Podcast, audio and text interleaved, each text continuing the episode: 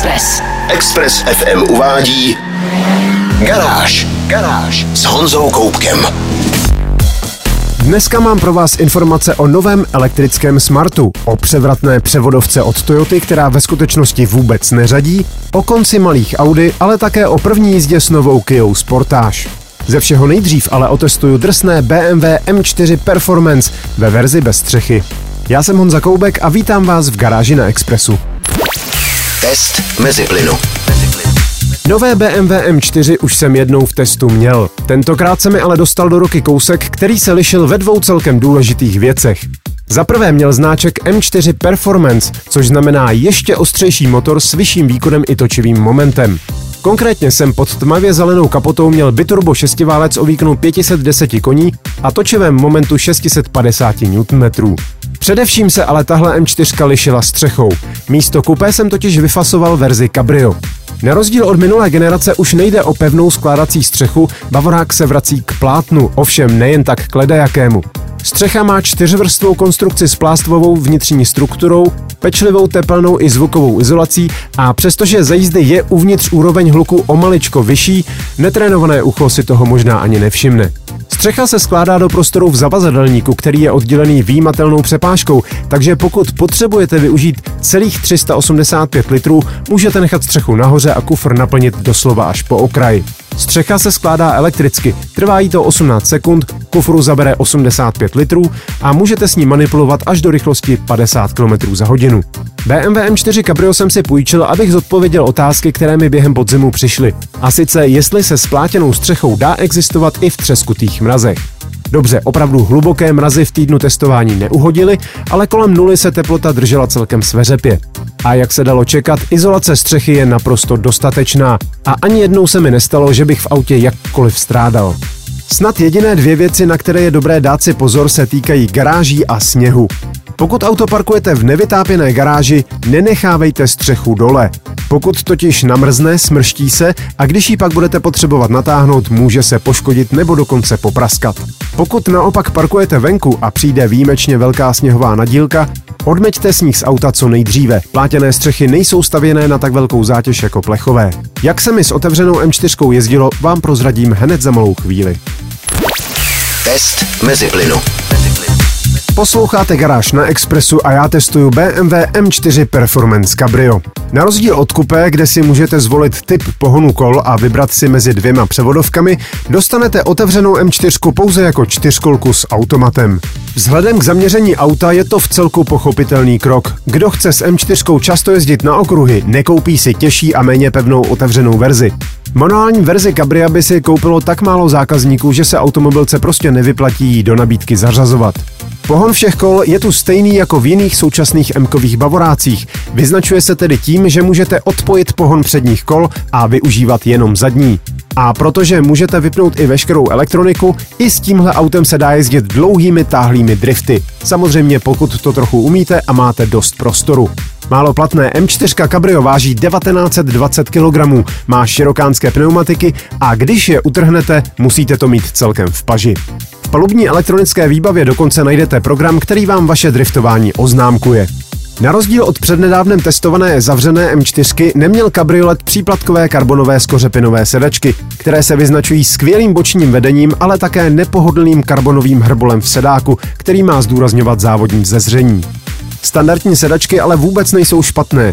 V zatáčkách drží jen o malinko méně sveřepě, na delších cestách budou pohodlnější a především umožňují zástavbu horkovzdušné šály, tedy výdechu teplého vzduchu přímo za krk řidiče a spolujezdce. Je to jedna z maličkostí, které umožňují prodloužit sezonu otevřené střechy o pěkných pár týdnů.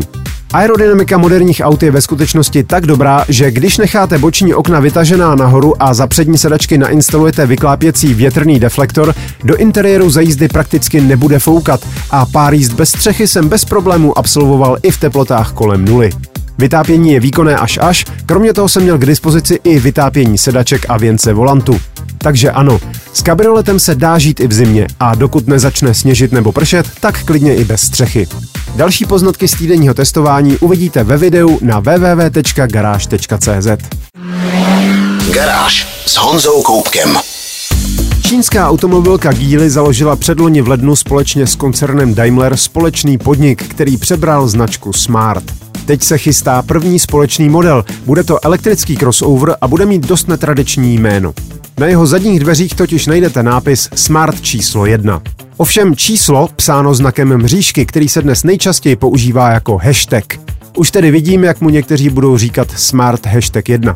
Každopádně tvarově zřejmě nezapře právě značku Smart. I když zatím byly zveřejněny pouze fotky auta potaženého kamuflážní folií, která znesnadňuje rozeznávání tvarů a detailů, přesto je vidět zaobleně krabičkovitý tvar, na který jsme od Smartů zvyklí. Na zádi jsou úzká světla propojená červenou LED linkou, podobně jako u elektromobilů značky Mercedes. A světelnou průběžnou linku najdete i na poměrně vysoké přídi s dole naznačenou maskou. Automobilka je ovšem poměrně tajnůstkářská, co se týče technických detailů. Známe délku, která bude činit 4,29 metru, ale jaké budou na palubě baterky, jaký elektromotor, jaký bude dojezd, to všechno je zatím ve hvězdách. Součinitel odporu vzduchu by ale měl být pouze 0,29. Aby ho dosáhli, museli designéři zapustit kliky a přední masku opatřit aktivní mřížkou, která se bude otevírat jen když bude třeba chladit. Smart už také testoval v arktických podmínkách, dává si prý záležet na tepelném managementu akumulátorů. Zajímavá je také informace, že použitá platforma SEA, což je zkrátka pro Sustainable Experience Architecture, umožňuje zástavbu až tří elektromotorů. To by sice takhle malý crossover určitě nepotřeboval, ale co když bude chtít Smart třeba postavit elektrickou konkurenci ostrému Mini Coopru? Více informací a fotky maskovaných prototypů najdete na garáži.cz. Garáž. Posloucháte Garáž na Expressu. Příznivci elektromobilů často vyzdvihují jejich tichou a plynulou jízdu. V tom mají samozřejmě pravdu. Jen s málo kterým autem dokážete jet tak naprosto plynule, jako právě s dobře nastaveným elektromobilem. Jenže když dojde na zážitky za volantem, všechno je najednou jinak. Tradiční motoristický nadšenec v elektromobilu postrádá nejen charakterní zvuk spalovacího motoru, ale také typické cukání přiřazení, nejlépe manuální převodovkou. Pokud by se opravdu stalo, že elektrická auta v brzké době zcela nahradí spalovací, o tenhle pocit bychom možná přišli. Ale opravdu jen možná, protože Toyota si právě podala 8 velmi zajímavých patentů, které s tímto tématem úzce souvisí. Vypadá to, že se v japonské automobilce pracuje na falešném manuálním řazení pro elektroauta. Ve voze by byl úplně normálně třetí pedál a manuální řadicí páka, jenom by byly připojené na elektroniku, která by simulovala rozpojení spojky i měnící se otáčky jako u spalovacího motoru.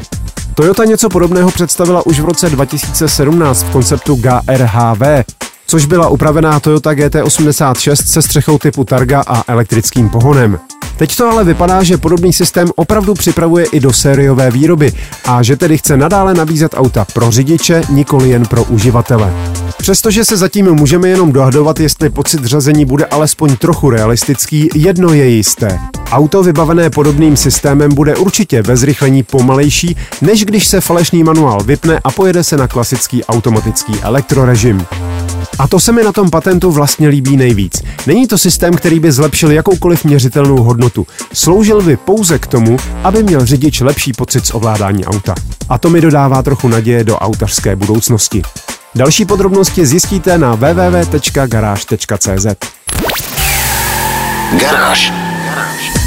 Pokud se trochu zajímáte o dění v automobilovém průmyslu a někdo se vás zeptá, která kategorie je momentálně nejstabilnější, asi vám hned vytanou na mysli SUVčka a crossovery.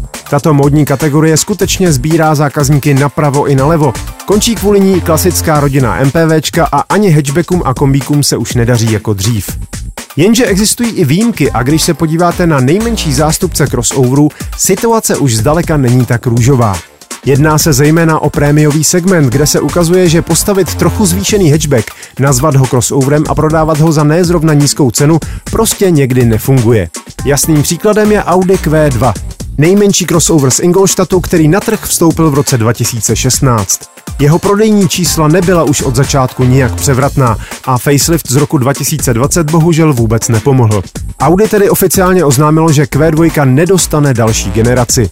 A nejen to, nástupce se nedočká ani Audi A1, úplně nejmenší hatchback automobilky. Zdá se, že v prémiovějším segmentu chtějí zákazníci spíš větší modely. U větších aut totiž zákazníci rádi zaškrtnou i drahou příplatkovou výbavu, zatímco u menších aut se jim tolik nechce. Markus Diesmann, výkonný ředitel značky, se nechal slyšet, že Audi oseká výběr na spodní hranici a naopak rozšíří výběr mezi luxusními modely. Znamená to, že základním vstupním modelem Audi bude A3. Pokud se vám ale malý crossover Q2 zamlouval, nemusíte příliš smutnit. Jeho přímý sourozenec Volkswagen T-Roc v nabídce nadále zůstává, dokonce i v nejostřejší verzi R s dvoulitrovým čtyřválcem, která je bratříčkem Audi SQ2.